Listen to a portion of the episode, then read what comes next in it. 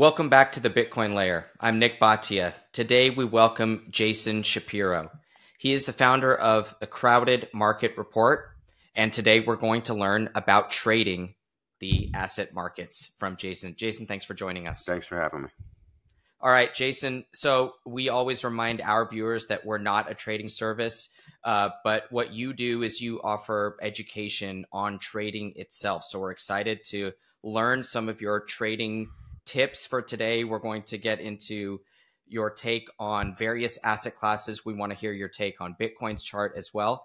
But let's start with your process. You tell us that you don't use price, but you use positioning. So, what does that mean? Explain the basics of how you approach trading.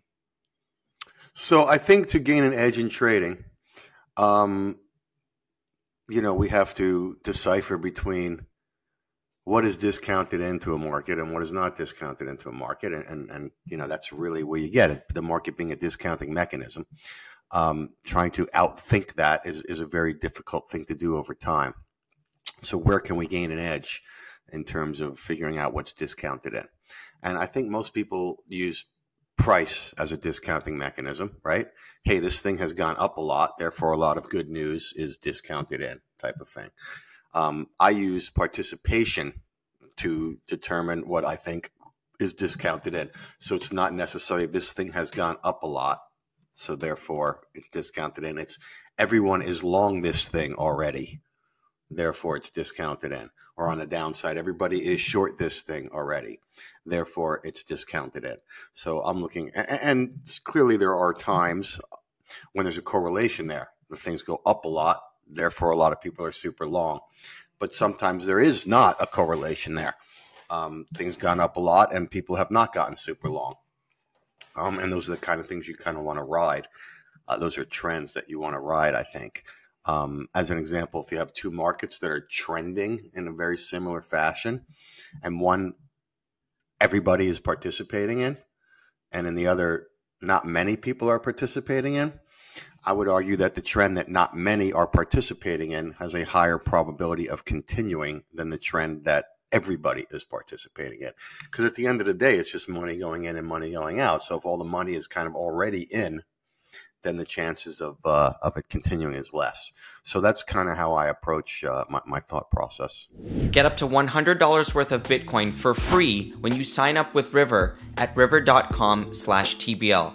River is our Bitcoin exchange of choice, and we love River for two main reasons. Number one, they're Bitcoin only. That means there's no confusion when you go there.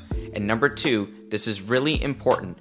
River does not use a third party custodian for Bitcoin storage. That means when you buy Bitcoin with River, that Bitcoin is being held in a multi signature storage solution by River itself, not by any custodian that might default or lose your coins. Check them out today at river.com slash TBL for that special offer. Okay, so it's a it's a thought process that is guided by the positioning and the participation on the side of the trend, and you me- you're measuring the trend versus the relative participation and maybe how potentially exhausted or not exhausted that is. So, give us an example Jason, let's go to the stock market. Maybe you could choose an individual equity or the NASDAQ. Uh, give us an example. What do you see there in stocks today? And how, how is that related to price and positioning? So I um, am a futures trader primarily because I use the commitments of traders data, which is a positioning data set. Um, the stock market today, I wouldn't call at a maximum crowded long position, um, which means that I am not looking to get short right here, right? Um, and this positioning changes, you know, obviously every week. Um, there was a time a few weeks ago where I was kind of getting a max crowded reading, but that has gone away. People, for whatever reason, um, have sold into this la- latest rally. Uh, so therefore, it's less position long. So I'm not looking to get short here. Um, the interesting things for me, um, I, I, try to trade medium to long term turns in the market, right? And we saw um, certainly at the highs, for example, at the end of uh, 2021, we saw mass longs in this data. Um, at the lows in the fall of 2022, we saw massive shorts in this data, and and those are the kind of things I try and catch, right? Um, obviously, um, and there's a lot of times where it's just neutral, like now, where there is no trade. I'm not long the stock market here. Um, but I am, as of right now, not looking to get short the stock market either. So I'm mm-hmm. just neutral the stock market. I trade 35 plus markets, and um, I always look at it like I'm sort of counting cards on these 35 whatever tables. And when the card count gets high, then that's the market that I'm focusing on. Um, and stocks right now don't offer that to me. Um, so in fact, there's almost nothing that offers that to me right here, which is interesting in itself. You know, this has actually been um, the least amount of trades the last four or five months that I have ever had in a four or five month period. Um, and what's happened is trends have continued, right? Uh, strategies like trend following and macro, which is essentially a, a trend following strategy a lot of times, um, have had very good runs here. My process um, is looking to be negatively correlated to those things um, and offer obviously a positive return with negative correlation. That, that's what I offer to my clients, right? My clients are primarily fund of hedge funds. They have a bunch of hedge fund investments. They're looking for, as a good investor should do, um, they're looking for zero to negatively correlated return streams that can enhance their overall returns. And I offer them that. So at a time like now, um, it's been interesting that I've had the least amount of trades in a three or four month period that I've ever had by a long shot. Okay. Um, but, and that's difficult. I only get paid when I make money. So I can't make money if I don't have trades on. But at the same time, over the long term, you know, this has been a period where the people I'm supposed to be negatively correlated to have made a bunch of money and I'm flat. So that's good. If they can make 10% and I can be at zero and then they lose 10% and I can make that 10%, then that's the value that I add. Um, uh, so that's kind of where I'm at right now in, in the markets. The trends are going. The trends are not crowded enough for me to go the other way, and it's proving itself out. They're not crowded enough, which is why they keep going. Okay, Jason, I have a lot of follow up uh, questions there. First, quickly, when you talk about medium term trends, your what what type type of time horizon are your positions generally? And I know that you can't uniformly say that, no trader can, but are you talking about three months, 12 months, somewhere in between? In general, it tends to be about three to four months of my winning trades. Okay. I'll catch a turn because people are, let's say, super short. I'll get long. Oh, if it works, it goes up. Those shorts get squeezed.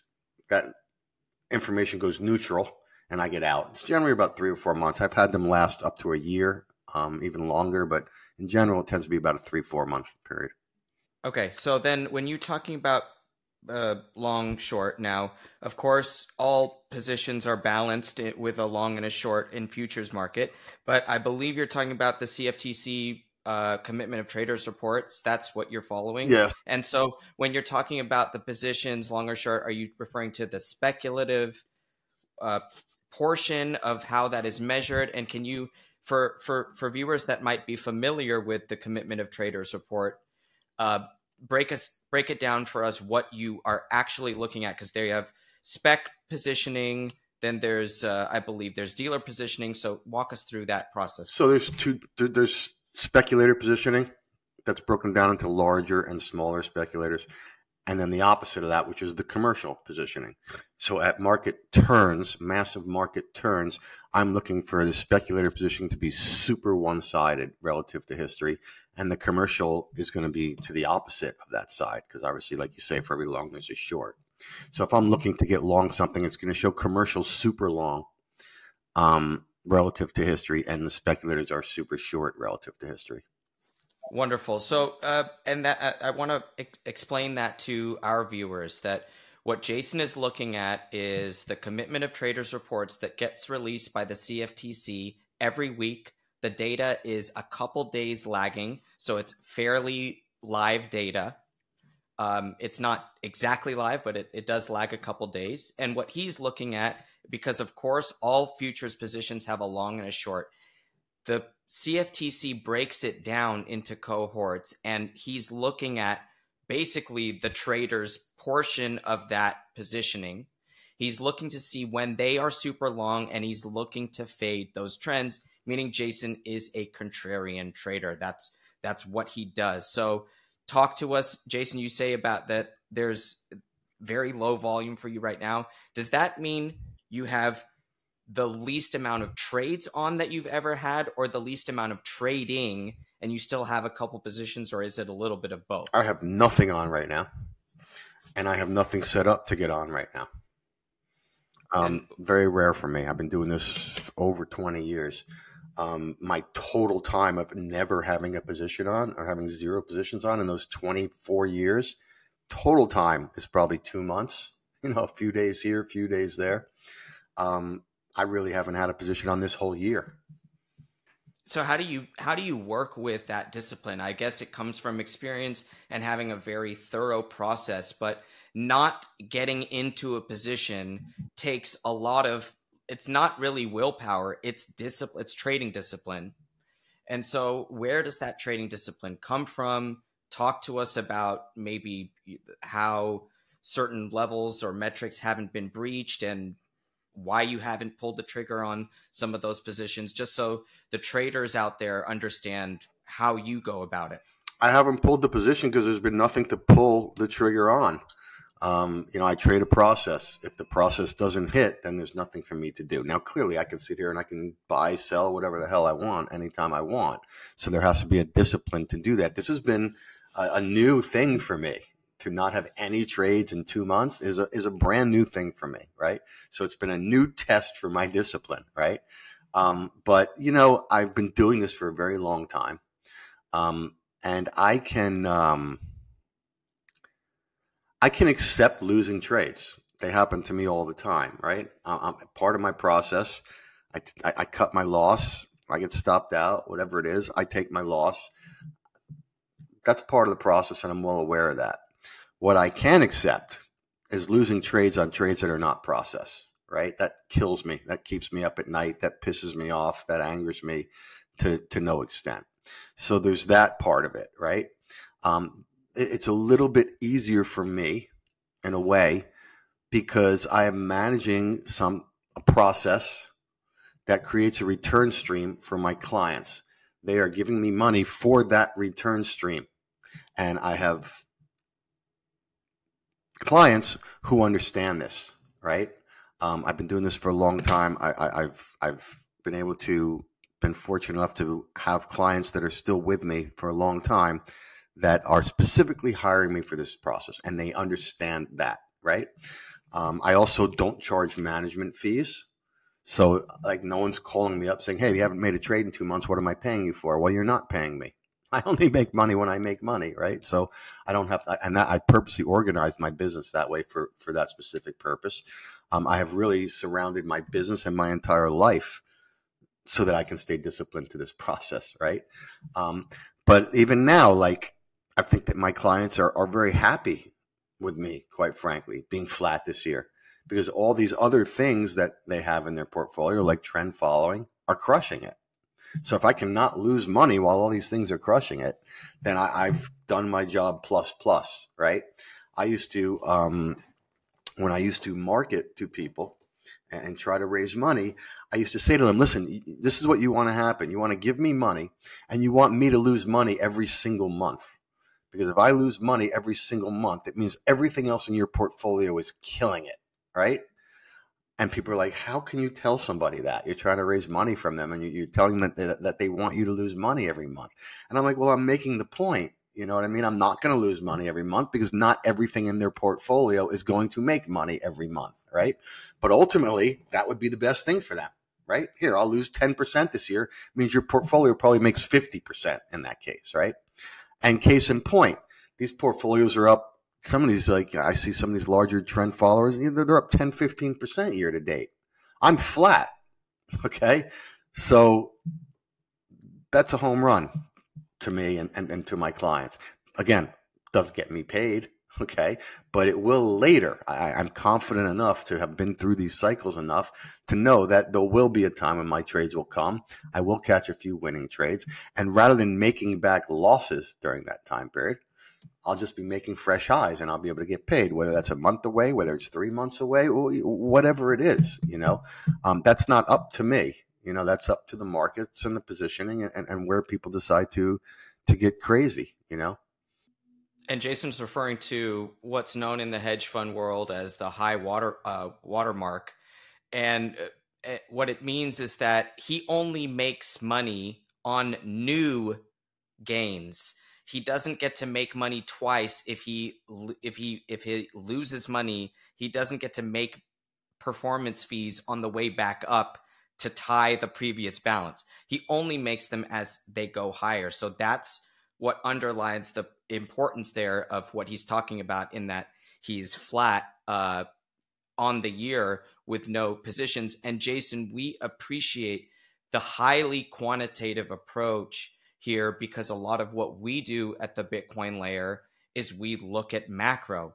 And you don't really you you tell us that you watch macro. You, of course you're reading everything that's going on. But macro and your opinion on predicting the future and what things are going it's not technically in your process because you're driven by these much more quantitative metrics with that being said we want to know what are your thoughts here on the Fed and where we are in the monetary po- uh, policy cycle, do you think the Fed can keep rates here up here for a while, um, much north of five percent? I can give you my opinion. I would listen to it with a grain of salt, okay? Um, because I, I, would never trade off of any of this stuff. I, I have in the history made some very good macro calls and some very bad ones.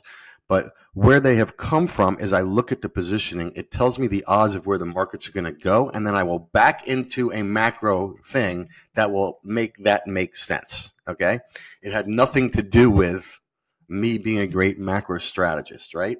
Um, at the beginning of last year, my big call was there was no recession in sight. And everybody thought that that was a little bit crazy, right?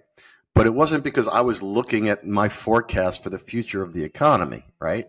I was looking at positioning and I was looking at what everybody was saying, and everybody had this guaranteed recession baked into the market at that point. So the risk reward was to go the other way, right? Did I know that the economy was going to, you know, do what it's done? Uh, clearly I didn't, and nor did anyone. But I just looked at it from a risk reward point of view of if everybody's got this recession guaranteed baked in, then then where's the advantage of playing that? The advantage of risk reward is playing it the other way, right? Um, although from a positioning, it, it takes it to another level of positioning. If everybody thinks a recession's coming, then everybody is going to slow down their spending, right? And if everybody slows down their spending and then the recession doesn't come, now they're caught behind and they have to increase their spending to catch up, which is exactly what's gone on here, right? Which is exactly why the economy is even much stronger. So that's kind of how I approach the macro. What is the macro now? Um, we were looking at five, six rate cuts this year. I think that was clearly not going to happen. Um, and now that's been taken out. My feel for everything was until everybody jumped on board off board of the recession thing and got on board with the growth thing that it was just going to continue. We're now getting there. I don't know that we're fully there, but every day I hear another the recession coming person throwing in the towel on that idea, right? We even heard last week the beginnings of people thinking, hey, maybe the next move is actually up and not down, right? Um, a few people are starting to say that. Um, so we are getting closer, in my view, to the risk of recession based on that. Taking the opposite from last year, we're now getting the other way. We're starting to get the other way. Um, so that's kind of how I feel about that. So what does that mean for the Fed? You know, I don't think that the Fed has lied to us once, quite frankly. They've told us exactly what they're going to do. right? They they were never the ones saying six times. They said we're going to be looking at the data, and if it gets down here, then we're going to cut. And if, you know, the the thing in the back of my mind, the conspiracy theorist in me, which we all have, and it all tends to be wrong over time, but the conspiracy theorist in me tells me the Fed knows damn well about this um, this commercial real estate problem. Okay, um, the Fed knows damn well um, that the government is borrowing incredible amounts of money, and that some of the auctions have not gone very well. Um, and the Fed knows damn well that if that goes bad, things could go very, very bad. So therefore, they want to, at the very least, keep a lid on interest rates, right? Whether they're jawboning that or however they're doing it. Like if we had looked, if we had just blindly looked at data, woke up today after five years of sleep, and just blindly looked at the last six months of data, GDP, CPI, whatever, would you be telling me that we're cutting interest rates? There's no way, right? So why is that even the talk that, that, of what they're doing, right? And the talk is, I believe, because they have to try and jawbone this. Because if interest rates go, you know, to some whatever seven, eight percent or something, there's trouble, man. You know, I mean, there's trouble in commercial real estate where these people have to, you know, refinance. We all know this, right? and there is trouble in government borrowing. You know, like we know the interest rate numbers are, versus GDP are going up pretty quickly. And if rates go from four to eight percent, they, they, go up twice as quickly, right? Because the interest rate that they have to pay is that much higher. So I, the conspiracy theorist in me, thinks that there is that, and the Fed doesn't want that to get away from because they know damn well, much more than I would ever know, what, what's behind the curtain. Um, and that this is not a doomsayer type of thing. They, they, might be able to pull it off for all I know, right? Um, but I, I, believe that that is there. I believe that's why the, the world is talking lower rates because it's almost unfathomable to think about what's going to happen if there's not lower rates, or at least if they don't settle around here, right? So that's a danger. You know, that's a danger. And, and I've spoken about that in my newsletter and, and in interviews many times this massive downside thing, which again, it, it's so fun to talk about, you know, and you can make a video about it and you put the flames in the background and, you know, it's, it's all this bear porn and it, it gets a lot of, you know, views and all that. I did a, a video, I don't know if it was about six months ago, where I, I, I took my data and I took what I was thinking and I did a, a hugely bearish scenario. And I took the same data and the same thing and made a bullish scenario and the bearish scenario got 10 times the view of the bullish scenario. And I put them out the same day based on the same data, right? So people love bear porn, right? Uh, and, and, therefore, I don't like to talk about that, but I do sometimes because I, I do think that that is the risk, you know? Um, the big risk here becomes if something bad happens and they have to reprint money, right? Like they did in, in 08, right? And that doesn't work, you know, at what point doesn't that work? And I'm not saying that it doesn't work the first try or whatever. I don't know where, but certainly I'm a believer that physics teaches us that there are limits to everything in the world, and that includes how much money can be printed by the United States of America. And, and I also am a believer. I don't know if that is in six months or in a year or in 20 years or, or, or in 40 years or 100 years. I don't know which one. But the risk is there, right? And the market, I also believe, will always tell you, right? So if, let's say, this happened. This this stuff started to go down, and suddenly the banks were in trouble and whatever, and, and suddenly the Fed had to print money. Well, that worked in 08. And I was there in 08. I worked for a big hedge fund in 08, and no one believed it was going to work, by the way, which to me is why it did work, right?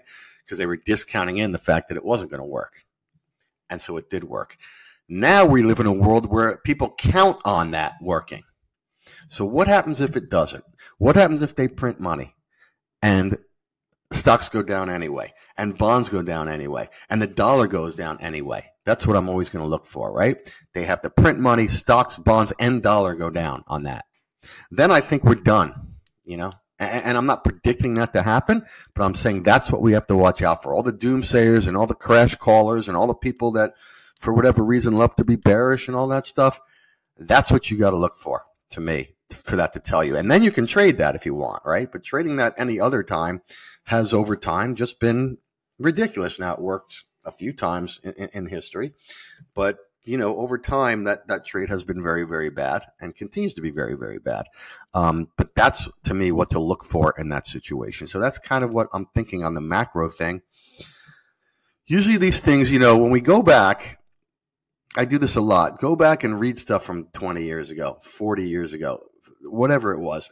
It all seems like a big deal at the time. It's on the front page of the New York Times, you know, this whole thing, and um, and it always seems like such a big deal. And 20 years later, even 10 years later, even five years later, it's not that big a deal. You know, things just kind of, the human race just kind of keeps going on. You know what I mean? They, they find ways to make money, to put food on their family's table, and they find ways to become more productive so they can make more money out of, you know, an equal amount of work or whatever. And over time, that's kind of what, what goes on, you know? And, and, and clearly this whole macro picture now is driven a lot by this whole AI, you know, fiasco. Um, and my issue with that is I have no clue. I'm 56 years old. Okay. I barely know how to use Microsoft Excel. Okay. Like people are forecasting what this AI thing is going to look like in five to 10 years. I think you're out of your mind if you are telling me that you can tell me what the world is going to look like in five years. Like that's where we're at here. I don't think anybody can tell me what the world is going to look like in five to 10 years. I, I believe it's impossible, right? And therefore, how do you discount in what, as everybody loves to talk about, NVIDIA is worth? I don't know. Is the whole thing a like all I hear about is there's there's two sides of this story now. It's either a complete scam or it's going to take over the world. It's one or the other. There's no middle ground. Well, clearly the highest probability is that it's it's somewhere in the middle of those two things, right?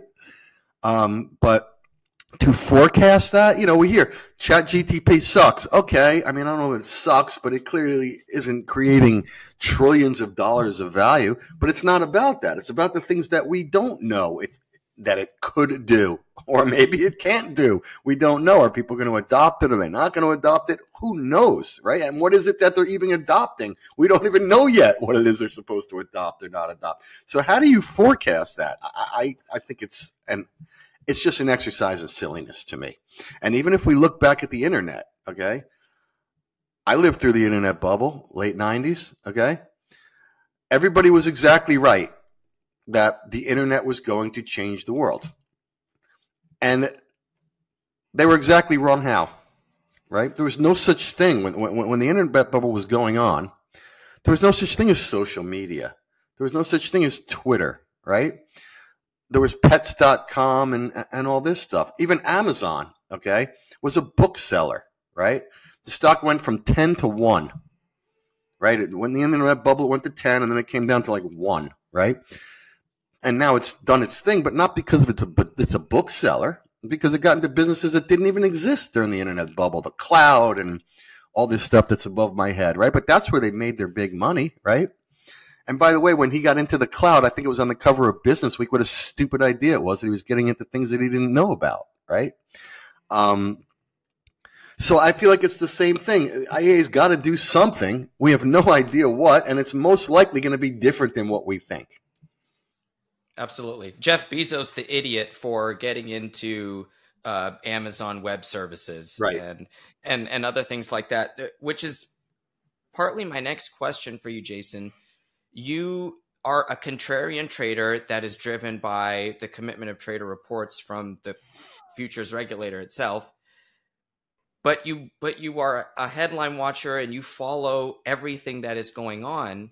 And i can see that it is part of your process to try to balance the two in in your mind. It might not be your quantitative process to let the headline trigger a trade but i see that you do both at the same time. So Talk to us about that process of your headline watching, looking for the contrarian indicators in within the headlines and maybe how just how you think about contrarian approach to headlines while understanding that it's not what triggers your trade the ma- the, the numbers trigger it Actually, uh, I have to. First of all, that's a good pickup, and second of all, I have to uh, tell you that the headline is what triggers my trades, right? So I have data that tells me people are super short here.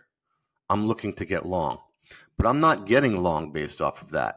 I'm getting long based off of the headline, right? I'm letting the market confirm to me first before I do anything, which is important for any trading process, in my view.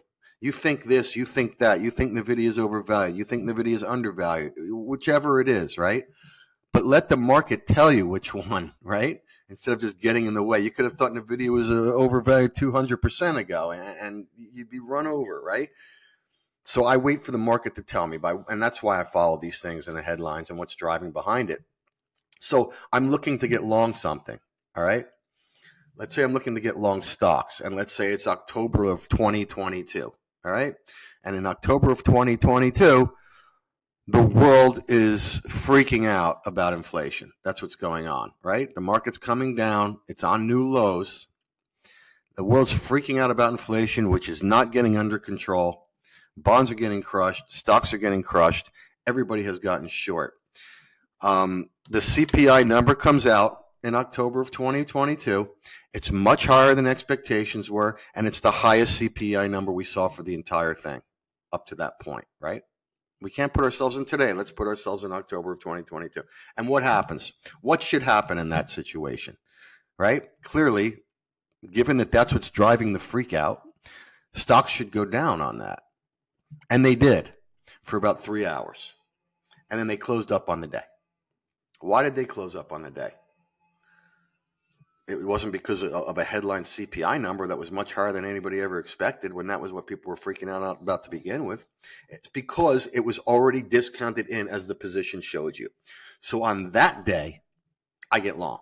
The market's now telling me, hey, the worst fear just happened and the market can't go down and everybody's already short that's when I get long, right? And that doesn't always work. Maybe later it goes down more and it takes out that low, and okay, I got stopped out. So I'm risking one day's worth of volatility essentially.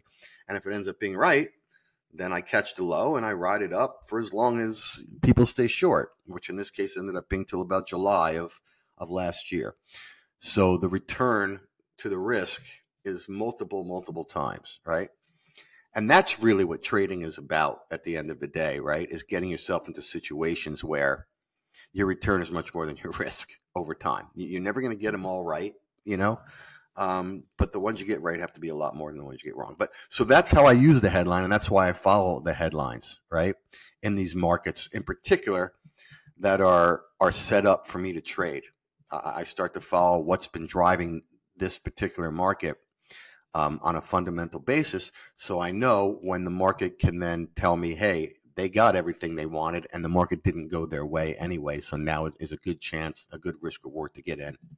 Okay, Jason, I want to get your take on the rates market first, and then we'll close with the Bitcoin market. So, given what you described to us about positioning and sentiment in October in 2022 with equities, did you also put on a position in rates at that time? And how do you view putting on two positions at the same time that might be the same expression as, you know, in terms of getting long treasury futures and getting long stocks at that point, which would have both worked out? Um, so give us your take on balancing those markets and then overlay that, please, with what have been your trades in treasuries over the last year, year and a half, two years, what which trends have you faded well? Which ones maybe have you missed? So let's start with the treasuries. I have not been able to put a treasury trade on in, in, in a long time. And it's because the data um, from the CFTC has been um, corrupted, right? And it's been corrupted because a lot of these huge multi strategy hedge funds have more or less given up on their ability to trade long short equity because they were so bad at it. And they're going back to sort of traditional hedge fund type of trading, such as the treasury basis trade, right? And they've put the treasury basis trade on in such a huge amount of size that has completely skewed the COT data um, eh, for, for fixed income. So that has somewhat screwed me. Um, in, in, Treasury.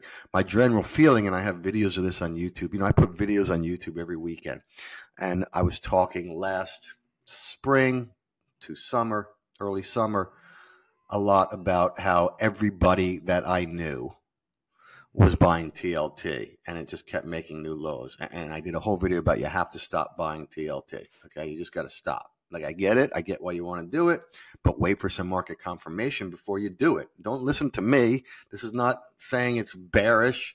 It's just saying stop buying it until there's some market confirmation.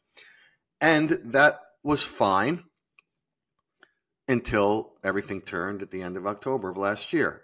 And I didn't get long treasuries there, and I didn't make a video saying get long treasuries there either. But treasuries did did rip obviously quite a bit because we had the whole, you know, suddenly all the things that I was kind of talking about in that video, um, with, over the next couple months, everybody started to talk about the issuance and, and, and all that, right? And then we had an issuance thing that was better than expected because now everybody was obviously discounting that whole issuance thing in. We got one better than expected, and from that point on, everything sort of ripped, right?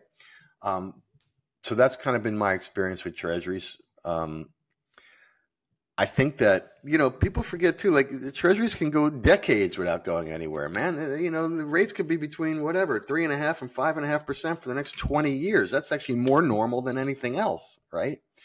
Um, so that's probably the most highly likely thing. Um, but I, I, can't trade him because the, the, the, data has been corrupted, unfortunately. Um, it, sorry, go Chase, do you think there's any there's any big systemic risk in the size of the basis trade, or do you have any thoughts there? One would think so, right? Um, except that we hear a lot that it's being monitored by by the Fed and, and, and by everybody. So therefore, systemic risk tends to come from something that's not being monitored, right? So this is being heavily monitored, from what I understand. They're sort of changing the rules on what these people have to uh, categorize themselves on in the CFTC stuff too. Although I don't think that comes into effect until like next year. Um, but they're starting to change the rules, and they are watching that. And, and the open interest is dropping quite a bit um, over the last sort of month in, in fixed income. So I don't know systemic risk. I don't think I've ever seen systemic risk actually happen from something that anybody was looking at. You know, it's like predicting systemic risk by by definition doesn't make sense. You know, um, which arguably gets into you know the commercial real estate thing because a lot of people are predicting that too. You know, now look, the systemic risk in 08 did come from the residential real estate bubble, and people were predicting that. Um, but they were predicting it in, you know, 05, 06, 07, and it took four years to come to fruition. And by that point, nobody had to trade on anymore because they couldn't afford to have it on anymore because they would have been losing money. You know, the one guy, Burry, still had it on, but he was lucky enough to have people who he managed money for that were allowed allowed him to sit on losses for three years.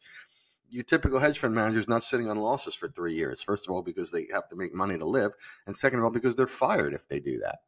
Um, so that's my thought on the systemic side of it.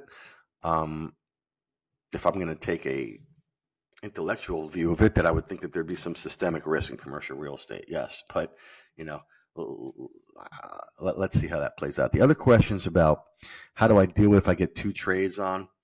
Um, if I have a bunch of trades on that are, let's take an extreme example. Let's say I get signals to buy the Dow, S and P, Nasdaq, and Russell all at the same time and I, I think that I'm risking this much per trade to my stop, but clearly I'm not risking that much because it's all one trade, so it's four times the size. So I deal with that. You know, I, I shrink my sizing down, right? I'll either just put one on since they're all the same trade anyway, or I'll put all four on in smaller size. Um, that's all risk management kind of game, unless I can get some kind of hedging trade on the other side, according to my process um, that I believe hedges those trades, right, um, on a correlation basis. Otherwise, I'll just shrink the size. You know, uh, I I have what some think is a bad habit. I personally think is a good habit um, of being um, more risk averse than anything else. Right? I, I tend to believe I got to protect my downside at all times, right? So I'm going to be, you know, could I have made more money had I not been doing that? Yes, possibly.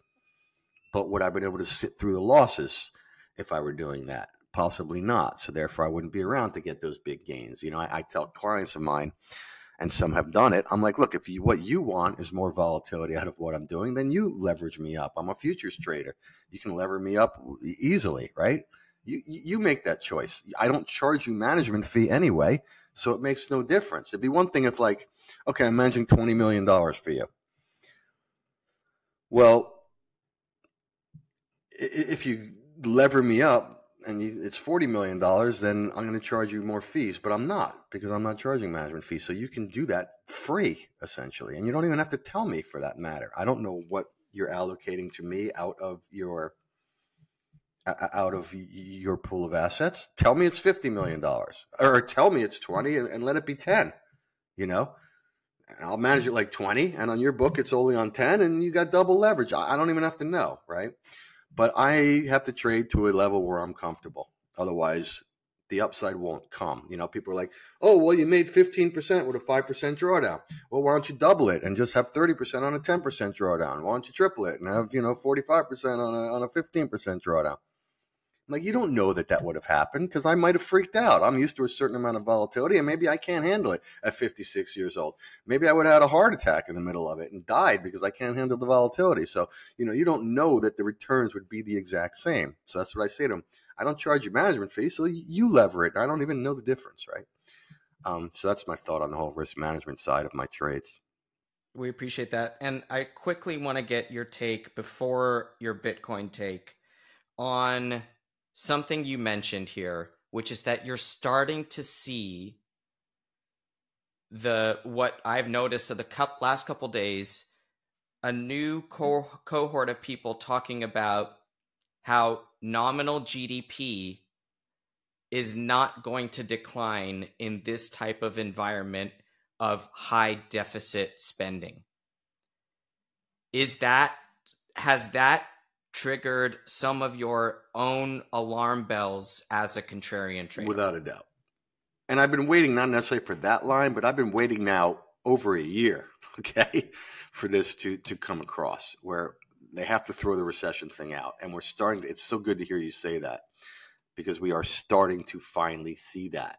And I can't make money here. Okay. I can't make money long the stock market here. All right. My process won't allow me to do it.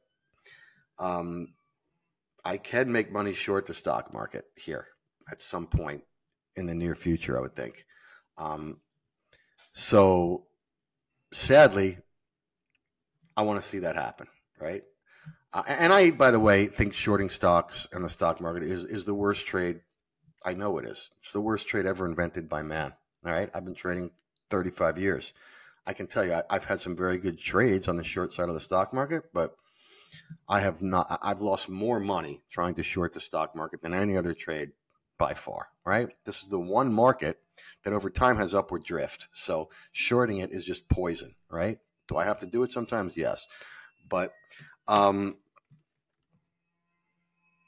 but yes, we are we are absolutely starting to hear that thing, and that's the especially the way you said it. Right. We can recognize it as extremely dangerous. Right there's no way there can be recession. We went from last year to it, we definitely have a recession coming to now there's no way there can be a recession because of deficit spending or, or whatever the reason, right?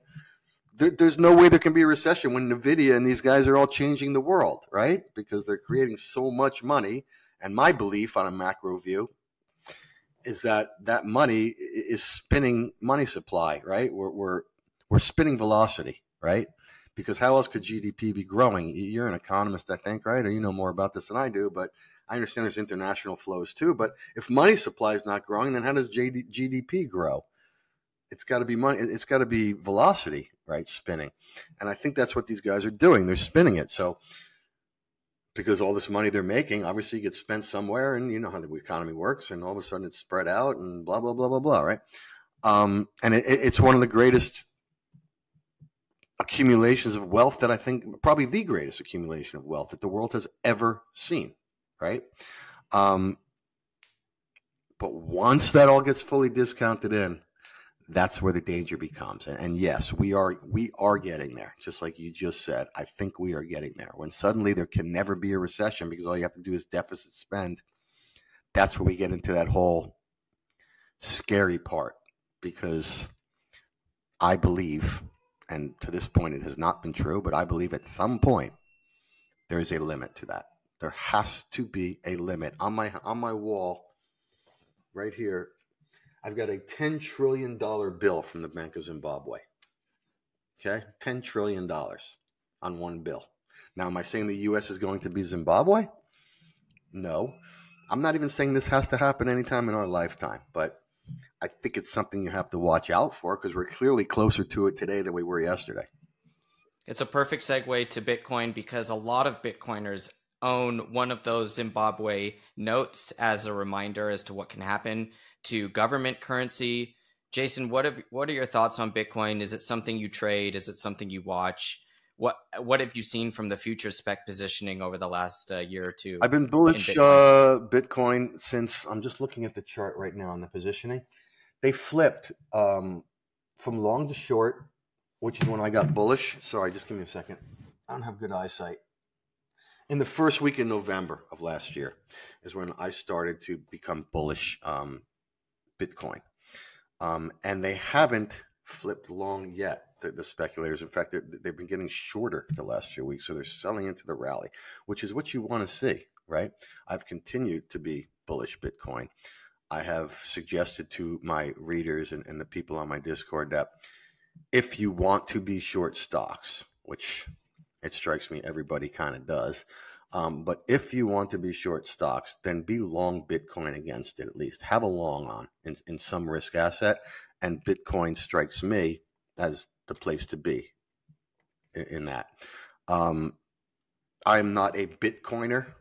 I am not a you know whatever one of the, I again at my age, you know I, I don't know enough about what the hell Bitcoin even is, um, but um, I still live to regret the day that in 2000 I want to say it was in 2009 I worked at a hedge fund and, and my analyst came up to me and he said, "Hey man, you check out this new coin thing that they're doing?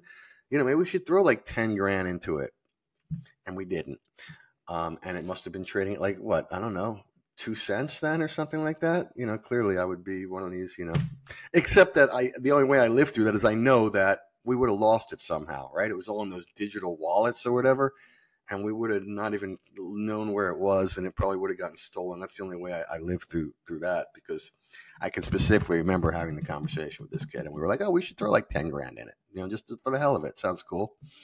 Um, and we never did. So I don't know enough about Bitcoin. I'm just trading off of the psychology and the and the positioning. And to me, based on the psychology and the positioning here, it continues. And the trend. I mean, we've got a trend that people are not freaking out long into.